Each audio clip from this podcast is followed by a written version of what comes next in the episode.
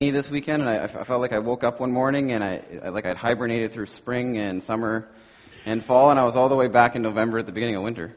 I don't know what happened, and uh, but I guess winter just wasn't done with us. I'm new to the north, so this is probably normal for you guys. But uh, for me, when it's April, I'm expecting there to be warm weather and uh, the snow to be on its way out, not coming back but it's, it's all good. So this morning we are continuing on in our, in our series in the book of Ephesians. We've just been walking through it over the last couple of months, um, since the beginning of the year.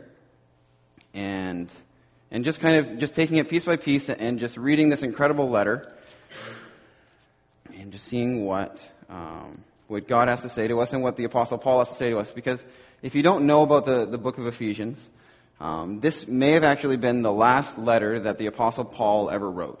He wrote it while he was in prison on his way, knowing that he was probably going to die. And so the, the book of Ephesians is a lot like the last words that, that someone has to say. If you had final words to say to somebody, what would you say?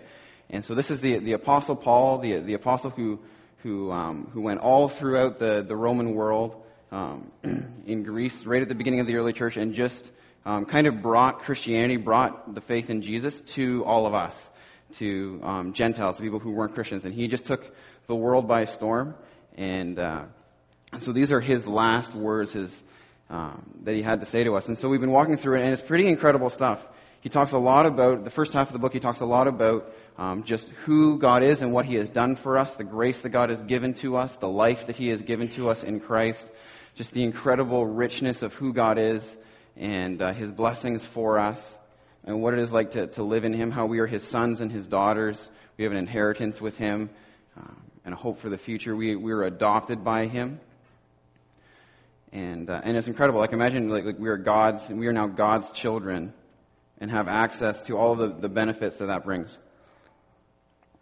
And then partway through the letter, um, and the big thing Paul kind of talks about is he talks about this, there's this idea of um, there's an old way of living and there's a new way of living. And he, and he talks about it, there's like a, an old humanity when we're in sin, there's a, when there's an old way of being human. And it's not a very good way of being human. It's kind of being half human. And in Ephesians 2, he talks about as being dead. And uh, the common analogy now that people use, it's like, it's like the walking dead. It's like the zombies. And uh, the idea is that we are, are, dead on the inside. And uh, Jesus comes and he makes us alive. And then he begins to talk about this new humanity and what it looks like to have new humanity, to really truly be human for the first time? What does it actually mean to be human? What does it actually mean to be in a community of people um, who are living out as, as new humans? And so that's where we're walking through right now. We're looking in chapter 5. We're going to read through um, chapter 5, verses 1 to 20, if you want to turn there in your Bibles. And so Paul has just gotten really practical, and he's just telling us what does it actually mean to be human? What does it actually look like to be really, truly, fully human? To really be alive. And so we're going to walk through this passage, and um, I'm, I do not have too much to add. It's the incredible thing about Paul, and so I'm just going to try and highlight some things and discuss some things, maybe maybe um, help us sit on some things, and we're just going to look at what Paul has to say um, today about what does it mean to really be human. And so why don't we uh, why don't we read through it together? We're going to read through it slowly together, verses one to twenty. I'll read it if you guys want to follow along. Ephesians chapter five, starting in verse one. And just while we're reading it, just let's just um, slow down and, and take it in and just let God speak to us through this. This is God speaking to us through the Apostle Paul.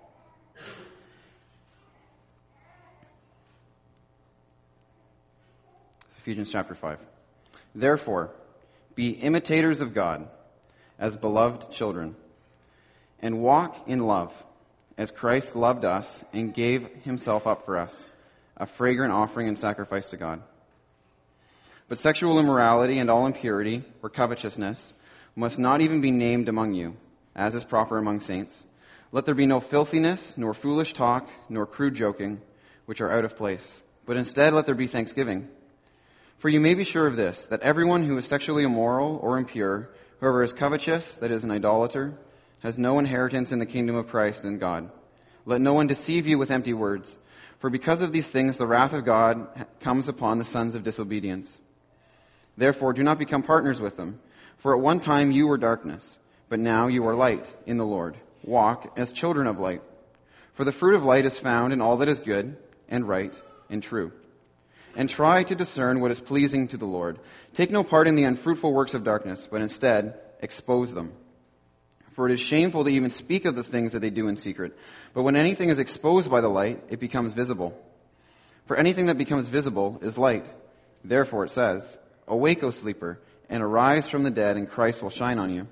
Look carefully then how you walk, not as unwise, but as wise, making the best use of the time, because the days are evil. Therefore, do not be foolish, but understand what the will of the Lord is. And do not get drunk with wine, for that is debauchery, but be filled with the Spirit. Addressing one another in psalms and hymns and spiritual songs, singing and making melody to the Lord with your heart, giving thanks always and for everything to God the Father, in the name of our Lord Jesus Christ. Jesus, I just uh, pray this morning that as we open your word, as we speak your word, God, that, um, that you would just be heard, that we would um, hear from you, that you would speak to our hearts, God, and, uh, and move among us. Give me uh, just the words to speak, God, and, and uh, all of us hearts that are open to you. Amen. All right.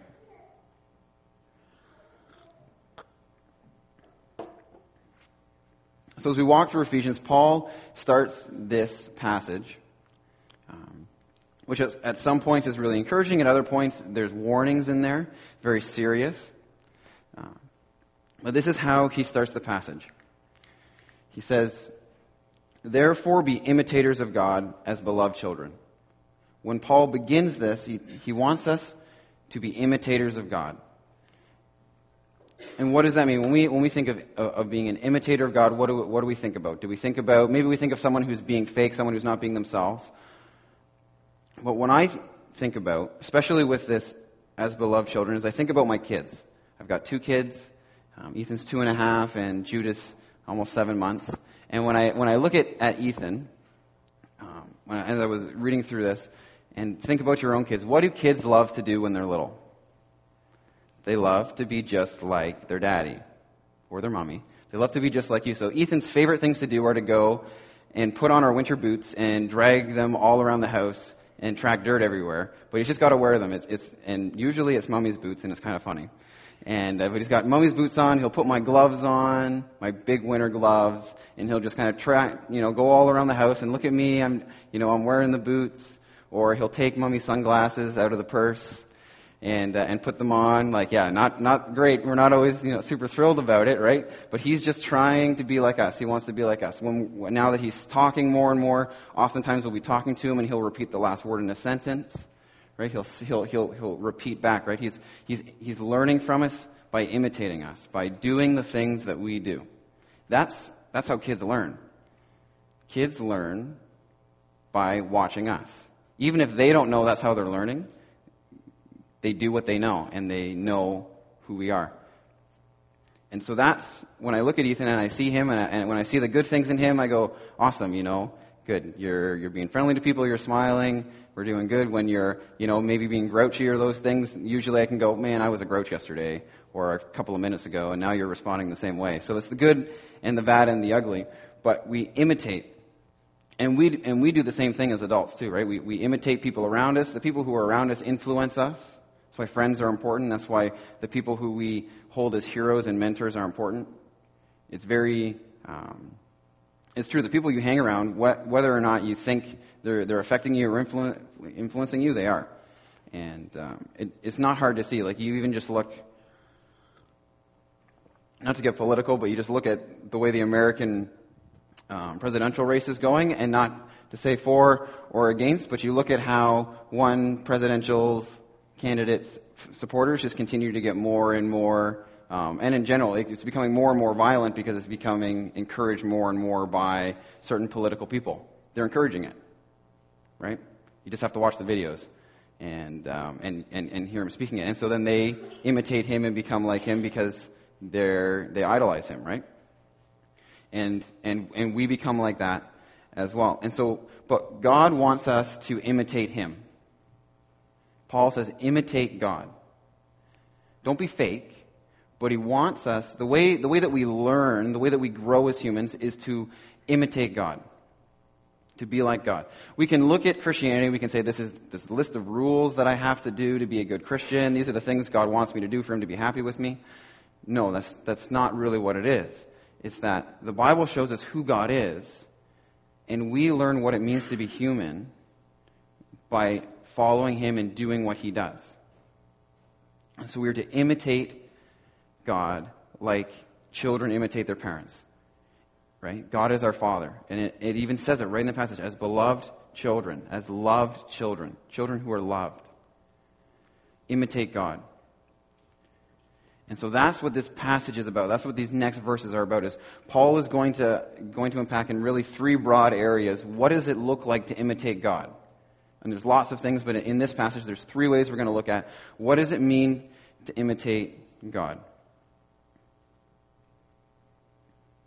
And why would we want to do it? Let's start there. We always got to start at the why would we want to, why would we want to follow him?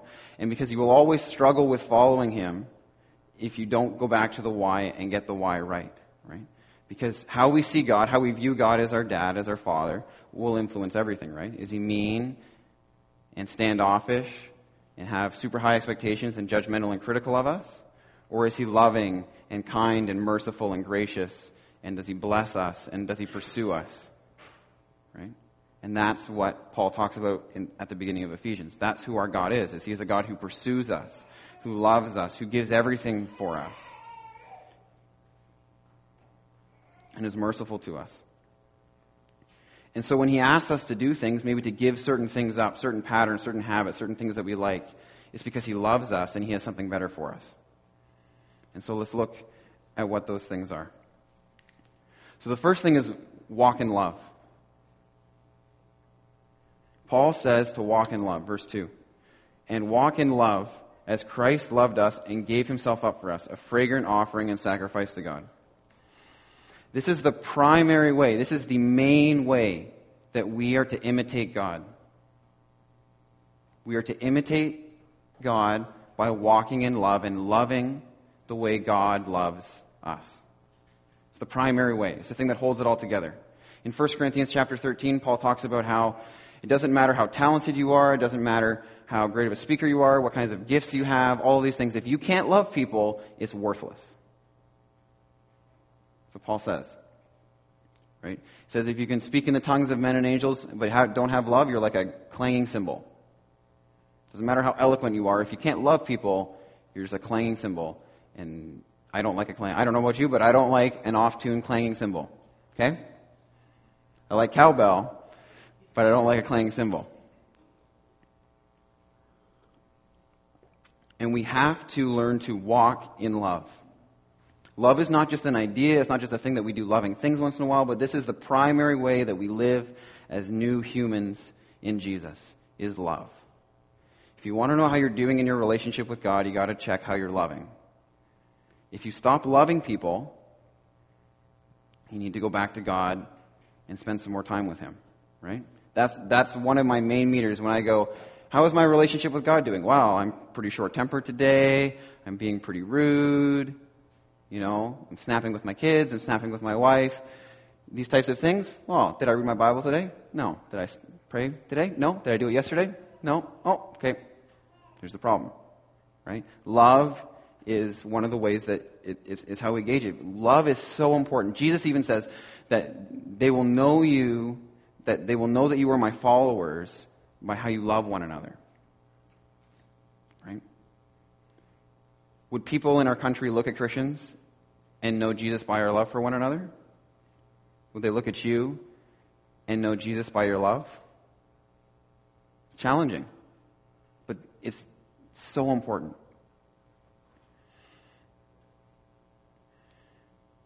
And so what, what is love? What does it mean? What does it mean to have love? And what Paul says here is he says, love as Christ loved us and gave himself up for us. Easter was last week. Jesus' love is selfless and sacrificial. It costs us something. It cost him everything. And so love is selflessness. Love is self-sacrifice. Love is putting others before yourself. Putting others' needs before yourself. That is what love is. Love is patient. Love is kind. It does not envy. It does not boast. It is not self seeking. Right? Again, 1 Corinthians 13. And Jesus' love is the answer. It saves us, it heals us, it convicts us, it strengthens us, it encourages us, it inspires us. Jesus' love is the answer. Jesus' love is what you need. The love that he has for us, the love that he showed us at Easter and he continues to show us. But why, why this word walk in love? Paul talks about walking in love, and later he talks about walking in light. Why does Paul use this image? What is it about walking in love? Why doesn't he just say, do loving things? Or be more loving? When you think about, about walking, what kinds of things come to mind? Action, right? Walking involves stepping.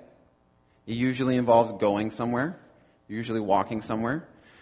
You're right, you're not just standing still, thinking about it or talking about it. You're actually going and doing something. Usually when you're walking, you're on a journey, right? And the idea is that as you're walking, you're growing, right? So you're growing in love. You're not, you finish in a different place than where you started.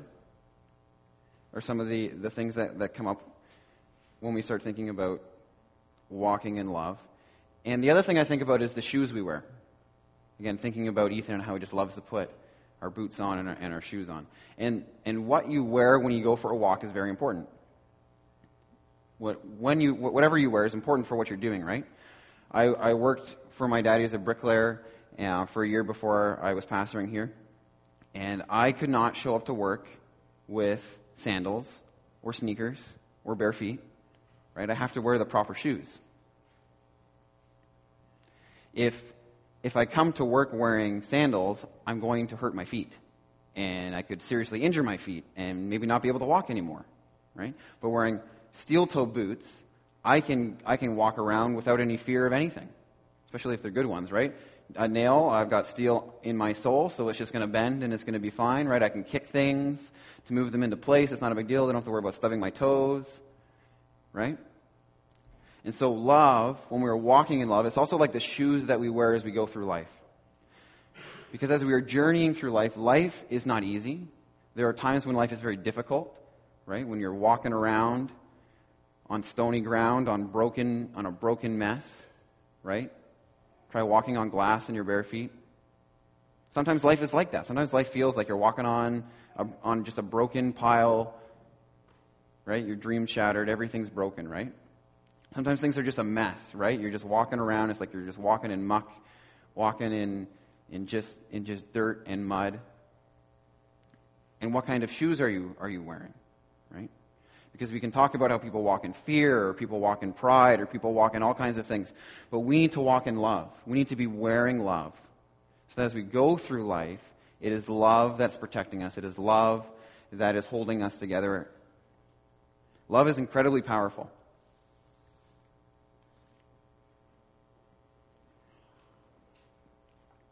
So we need to walk in love. It needs to become a part of us. What, the, the, image, it's just, it's so involved. It's not just an action that we do, it, it's a part of who we are, right? And so the, the idea and the thing is, is that we need to become people of love. We don't just need to be people who do love more often, who are more loving or more kind, but we actually need to become people of love. And it can happen. We can, we can go for, so that our knee jerk reactions when people, you know, offend us is love instead of revenge. It can happen with Jesus. We need to become people who love, people of love, where love defines us. Jesus' love defines us. And so, to do this, to become people of love, we need to pursue what love is, and we need to reject what love is not. And that's what Paul talks about in the, in, in the verses that follow. Because love is selflessness, love is Jesus, love is self sacrifice, love is putting others before yourself. Not easy, right? But that's what love is, and we need to pursue that, and we need to reject everything that love is not. And what is the opposite of those things selfishness. We need to reject selfishness. And, and what Paul describes, he talks about sexual immorality and impurity and covetousness. Covetousness is, is greed, it's wanting what other people have. It's incredibly selfish. We need to reject selfish love. Our culture is so obsessed with sex, just like their culture was. And, and sex, we now equate sex with love, and that's not true, unfortunately, that we do that. And so it's hard for our young people, even, when they think about love, and if they love someone, it automatically goes towards sexual desire, and it shouldn't have to. Because our, our culture is so messed up, because our culture is so selfish when it comes to sex. It's all about my needs and my desires, and if I want it, I can go and get it. Anything goes. If it feels good, it's good. And it's selfish.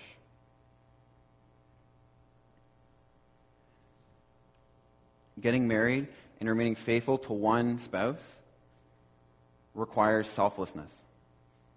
A lot of selflessness. And even within that marriage, we can become selfish in how we approach sex, and we can't allow that to happen. We have to be selfless and put the other person before ourselves. The beautiful thing there is if you get two people who are pursuing Jesus and are selflessly loving the other person, there's nothing to worry about because you're taking care of each other's needs. You don't need to worry about taking care of your own needs. But it's hard and it requires vulnerability. But our, our culture is all about it's, it's, all about sexual immorality. You can't you can't hardly watch a kid show anymore without there being innuendos and suggestions about sex. Commercials for anything, right? Everything is sexual in our culture. And it's not right. And we need to reject that. It's not that sex is bad. Sex is good. It's from God. But it was designed for a specific purpose and a specific use within marriage. Within a relationship that is so bonded together through covenant and love and selflessness that the vulnerability and the, and, and the joy that, that comes from it, because it's incredibly damaging, right? When, it's you, when we use it selfishly, we hurt other people. And so you have it in a relationship that is selfless and is founded on Jesus and on, and on self sacrificial love, then it becomes the most beautiful thing in the world.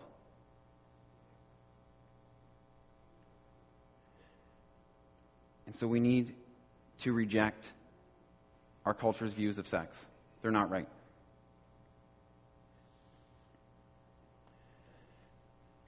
And the other thing Paul talks about is, is filthiness, foolish talk, and crude joking.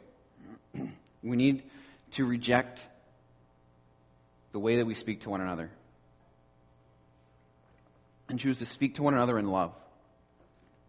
It's very easy to be sarcastic. And I'm not saying that all sarcasm is bad. Sometimes in a, in a great relationship, it's, it's kind of loving to be sarcastic with people. But a lot of times, sarcasm is actually very damaging and very hurtful right? Just making loose, callous jokes. That's what she said. Your mom jokes. That's what kids love to do, right? At different stages, right? The Office is, is done and gone with as a TV show, but when it was on, everything was that's what she said. That's disgusting. If you stop and think about it. Yeah, you can get a laugh out of it because it's witty and you made a witty thing. But your mind actually goes to a place where you see every clean thing, every good thing as sexual. You just walk around thinking sexual things all the time. That's kind of gross. And it's, it's not very good. And it, it kind of ruins life for you because you can't see things without all the other stuff, right? Foolish, foolish talk, filthiness, crude joking. It's not about a list of swear words. This word is good, this word is bad. It's about how we speak to one another, how we speak about life. Do we speak loosely and callously? Do we just quickly throw insults at people or not care about people? speak lightly of situations. No, we can't do that. We need to be encouraging. We need to, we need to lift one another up. We need to love one another with our words. It's important. It's hard. Right? It's easy to do that. It's, it's, it's, it's easy to not worry about what I say and to just react. It's easy to, to when I'm upset, just use my words to hurt somebody else or to not care about anybody else or be indifferent. But we can't be like that. And it's so important that Paul warns us. And he tells us that if we pursue this lifestyle, if we pursue living like this, if we do the opposite, if we if we pursue being selfish, that we actually can, we don't have an inheritance with God then. It says, if you pursue this lifestyle of sexual selfishness and crude joking and crude thinking and all these things, if that becomes who you are and you can't, and that's who you want to be, and those are the things you pursue and make a habit out of your life, then you have no inheritance with God. Now and in the future. Because all those things are the opposite of who God is. Right? As a parent, if you have a child who, for their entire life, rejects you and does everything they can to, to make your life miserable and, and reject your rules and everything you try and do and help them, they just, they just choose the opposite, it becomes very difficult to live with that child, right? And I'm not advocating kicking kids out. I don't often think, I don't always know if that works, but I know of, of I had friends growing up who they were so horrible to their parents and to their families, choosing to be selfish, that their parents said, I, I, We can't have you here anymore because it's, it's not fair to your, to your siblings.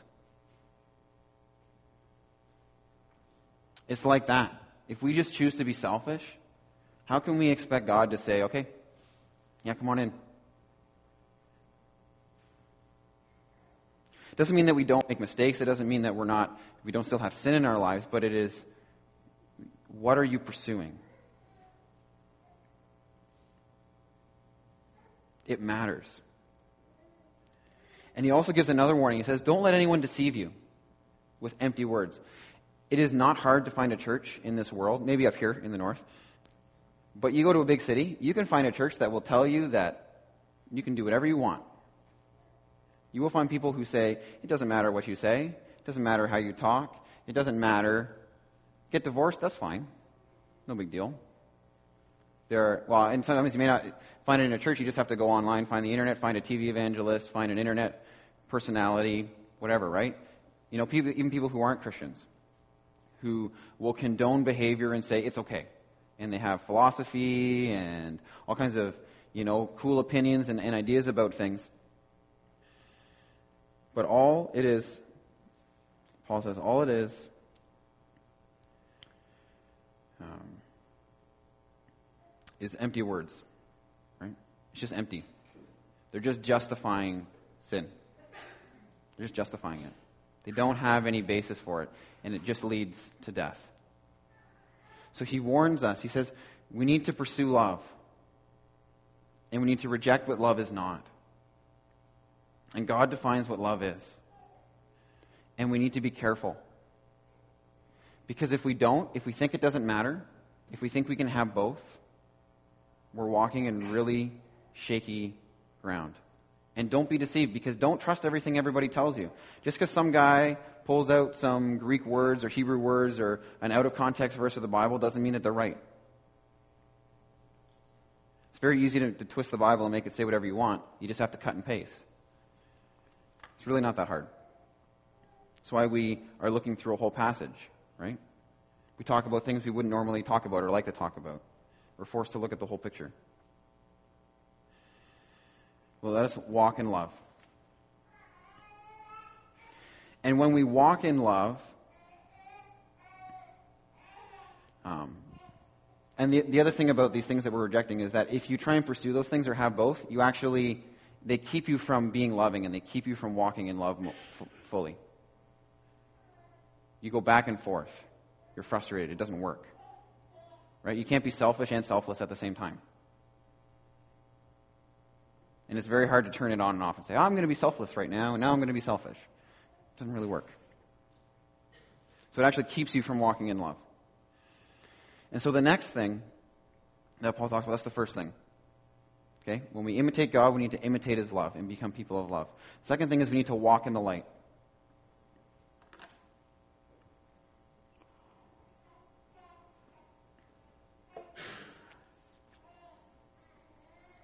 And what Paul does at the start of this, after giving us these warnings and the difficulty of this passage, what Paul then does is he just reminds us, takes time to remind us that at one time you were darkness, but now you are light in the Lord. He reminds you that if you are a Christian, if you are in relationship with Jesus, if you know Jesus,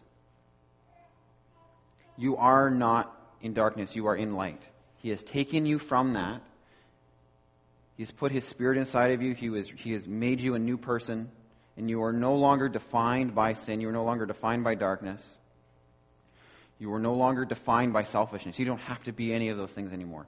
Instead, your identity can come from Him, and your identity can come from love, and from light, and from knowing Him. And He reminds us that that is who we are. And so, if this is who you are, let's do it. Let's walk in it. Let's be those people. And so, how do you walk in the light? What's the thing with, with light? What is, what is darkness?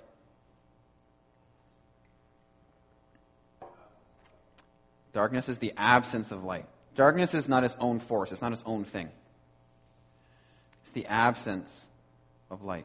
And so, how do you walk in the light? And how do you know what the light is? Well, Paul says it is everything that is good, everything that is right, everything that is true. So if you are walking in things that are not good, right, and true, you are walking in an absence of the light and you are walking in darkness.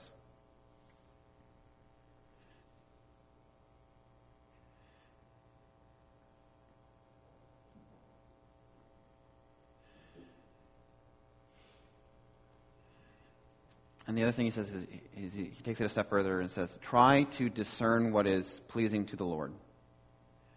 Think about it. Take time and think about how you're living your life and the things you're doing. It's so easy to just get up, have breakfast, go to work, come home, turn on the TV, go to bed. And we just go on autopilot, and we live our life, and we don't really think about what we're doing or why we're doing and then we don't really get anywhere. But Paul reminds us to stop and think and try and discern what is good, what is right, what is true.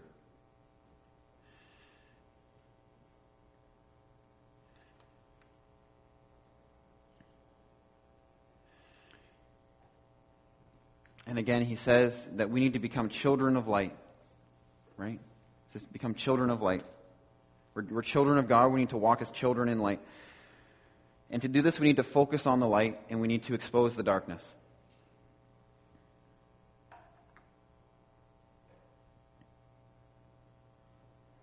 We can't get anywhere by just simply looking at our sin and looking at our problems and wishing they would go away and getting frustrated about why they won't go away. We have to shift our gaze elsewhere and focus on, on what is good, what is right, what is true. We need to focus on Jesus because that is light. And what happens when a light is turned on in darkness? The darkness just disappears. It's like it was never there. Right? And when our mind is constantly focused on the bad, focused on the things we're struggling with, the things we need to deal with, it's not that we don't need to go and find out what those things are. But if you're just doing circles around, I just wish I could fix this. I just wish I could fix this. I just wish I could fix this. Spend less time thinking about wishing you could fix it and more time just focused on what it would look like fixed. Instead of just being, I wish I wasn't getting so angry, I'm getting angry, I'm so angry, what would it look like to not be angry? What does it mean to not be angry? Well, I want to love instead. Wow. So start thinking about love. Start focusing on love. Start, right? in Jesus. And what it does is it's, Paul to we, that we need to expose the darkness, right? It's like turning a flashlight on when we're doing that. We have an issue in our light, in our life. The issue, the, the, the way to fix it is not to go around in the darkness and try and deal with whatever sin or, or despair or whatever struggle we're dealing with in the darkness. Is to go and just shine a light on it.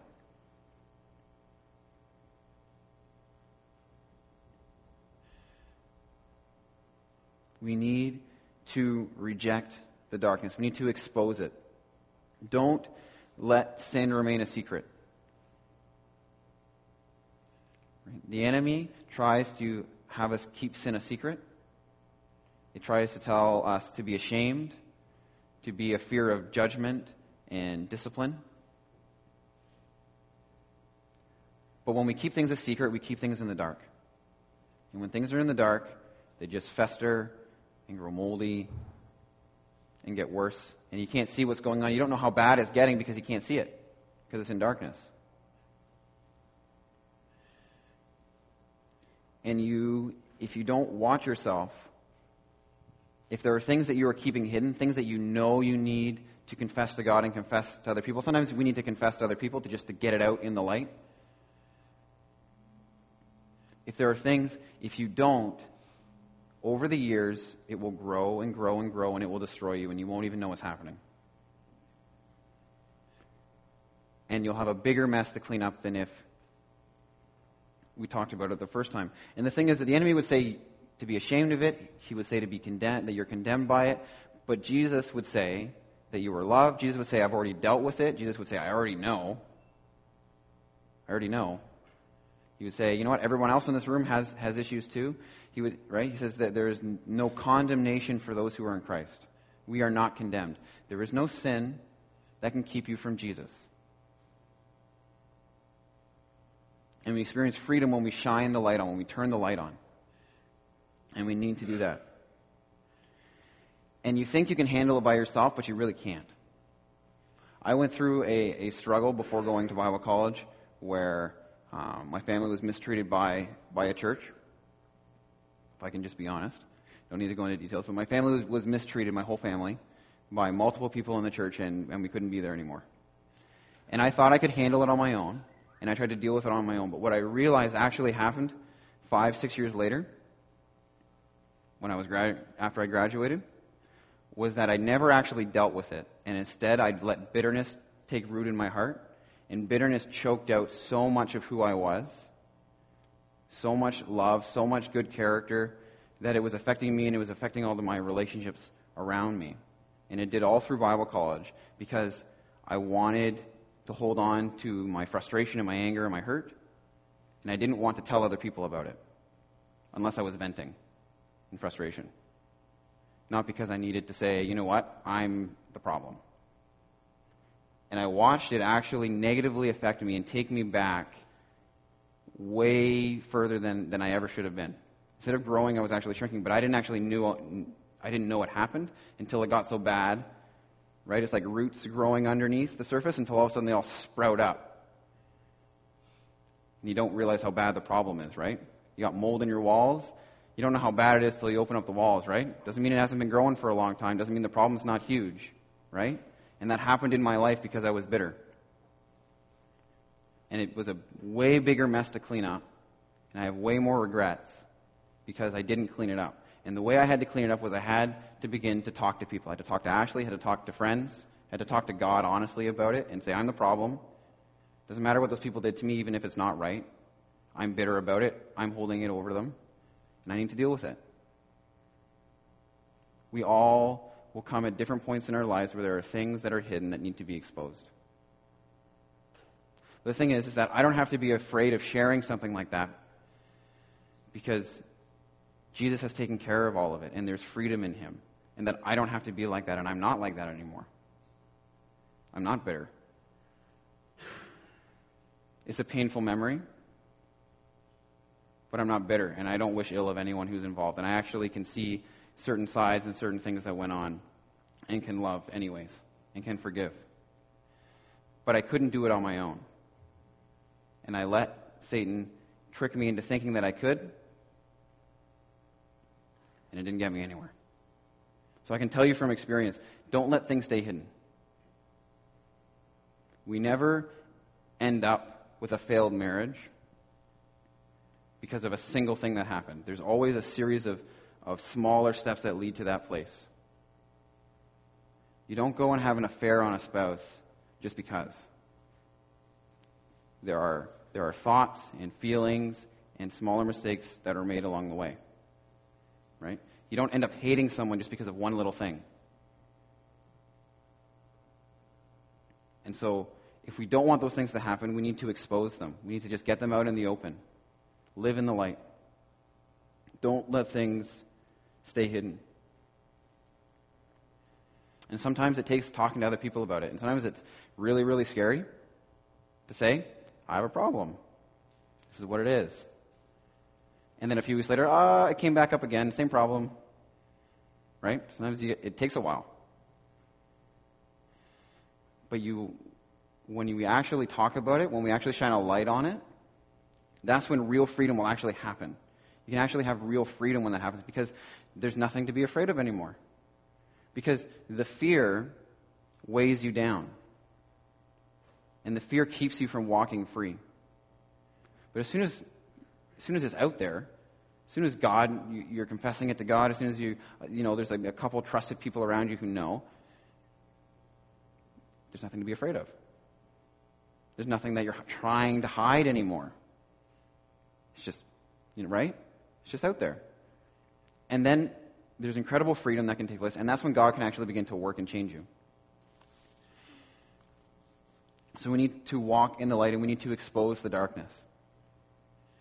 Because if you want to walk in light, if you want to walk in love, if you want to have a free, joy filled life, you can't hide in the dark.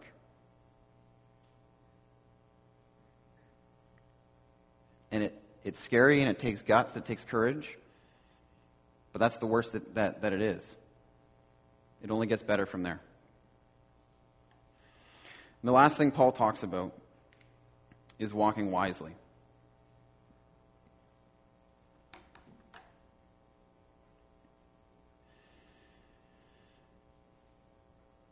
He says, Look carefully then how you walk, not as unwise, but as wise, making the best use of the time, because the days are evil. Therefore, do not be foolish, but understand what the will of the Lord is. And he goes on. We need to walk wisely. We need to stop and we need to think about it.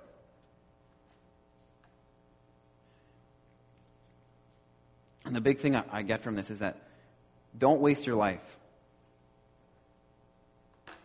Don't waste your life. There is too much at stake in the short time that we have on this earth to waste it. Life is too precious for us to just binge watch Netflix and, and just get drunk all the time. And that's exactly what he says. He says, don't get drunk. It's a waste of time.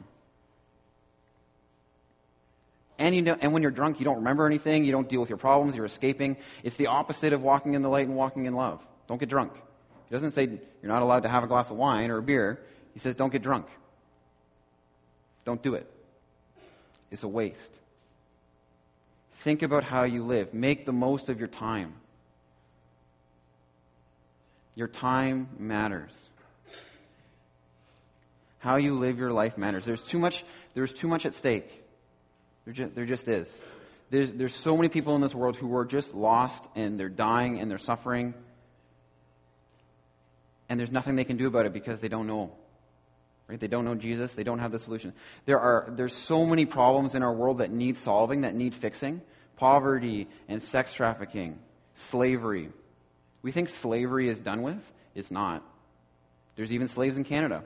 They work on farms in some places, and every once in a while a farm gets caught. Slavery is a real thing. But we're too busy on social media, we're too busy watching TV, we're too busy having fun. That there's so many problems in the world that we could solve, we could fix. God could use us to change the world. But we're just content to not worry about it. There was so much good that could be done in our community. Right? And everybody's busy. Everybody has the same amount of time. So someone who is going out and changing the world and making a difference and making the most of their time has the same time and the same resources and the same abilities that you do. They've just decided that they would rather do something with their time, right? And make the most of it. And it's hard. It's like breaking in a new pair of shoes. A really stiff pair of shoes sometimes, right? You're, you're going in the right direction. You want to go somewhere, right? But it takes a little bit of work to get used to it, to change habits, to change thought patterns, to change who we are. But Paul warns us and he, he says it's important. Be wise. When you're making decisions, be wise. It's not always about what is right or what is wrong, it is about what is wise. It's not wrong for me to spend an afternoon watching Netflix, but it is not always the wise thing for me to do. Right? Sometimes it's perfectly fine. Sometimes it's good to rest and relax. Right? We can't go 24 7. But what is the wise thing to do? What is the wise course of action for your life? The decisions you're making. Is this the best thing for me to be doing with my money? You know that the richer you are, the less money you give? And the less content you are? They do studies all over. In the richest neighborhoods in California, they all wish they had more money and they don't give anything. The poor neighborhoods give huge amounts of money away and they're happy. Funny how that works. We have enough stuff. We have enough money. We have enough toys. Right? Most people in the world are living off a dollar a day, living in houses that are a quarter of the size of this room with their whole family. We have enough.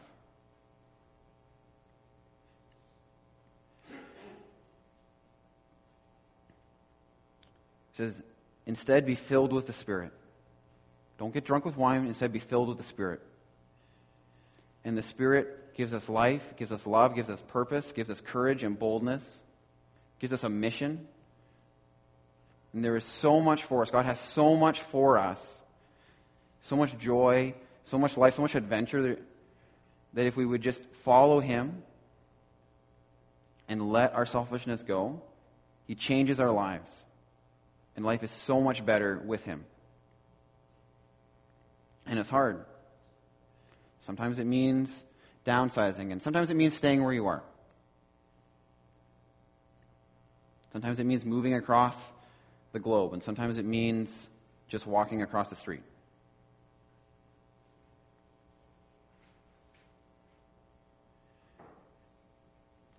But just don't waste your life, especially when you're young. And I'm still young, especially people who are younger than me. I don't think as quickly as I do kids, students. I think slower than I did when I was in high school. I remember doing homework in college one year to the next and going, I can't stay up as late as I used to, as I did last year. I can't write this assignment as quickly as I used to. Oops. It happens. When you're young, you have energy. You have an ability to, to, to suck stuff up.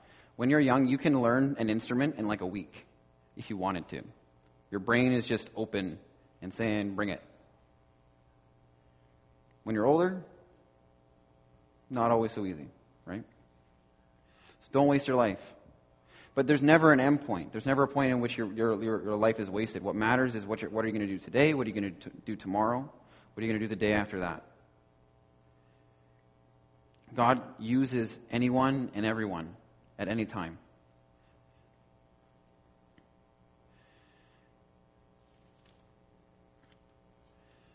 And we don't need to, like, Satan doesn't even need to bother attacking us most of the time in our culture because we're so distracted by our stuff that it doesn't matter. He just goes and makes life hell for everybody else in the world. For us, he gives us lots of stuff, so we think everything's awesome. And other people, he just goes and, and makes life horrible for them. It's because we don't, he doesn't need to worry about us. He doesn't need to worry about the North American church because we care more about, I don't know, all our stuff. We care more about going to a cool, fancy service, how good the music was, how cool the speaker was, you know, doing events for ourselves. Right? And the rest of us, he's like, well, you don't even have to come to church all the time because your life is fine how it is, so it doesn't even matter. Right? So he doesn't have to worry about us. We're not a threat to him.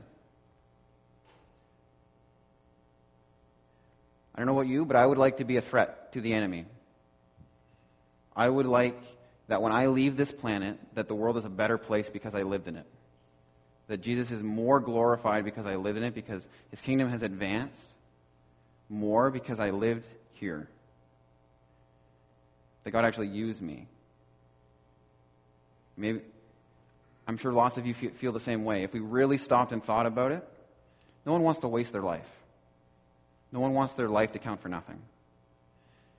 But do you want your life to count for something more than you want everything else. So that'd be my challenge for you today, if the worship team wants to come back up. And we'll, uh, we'll just spend a few minutes reflecting and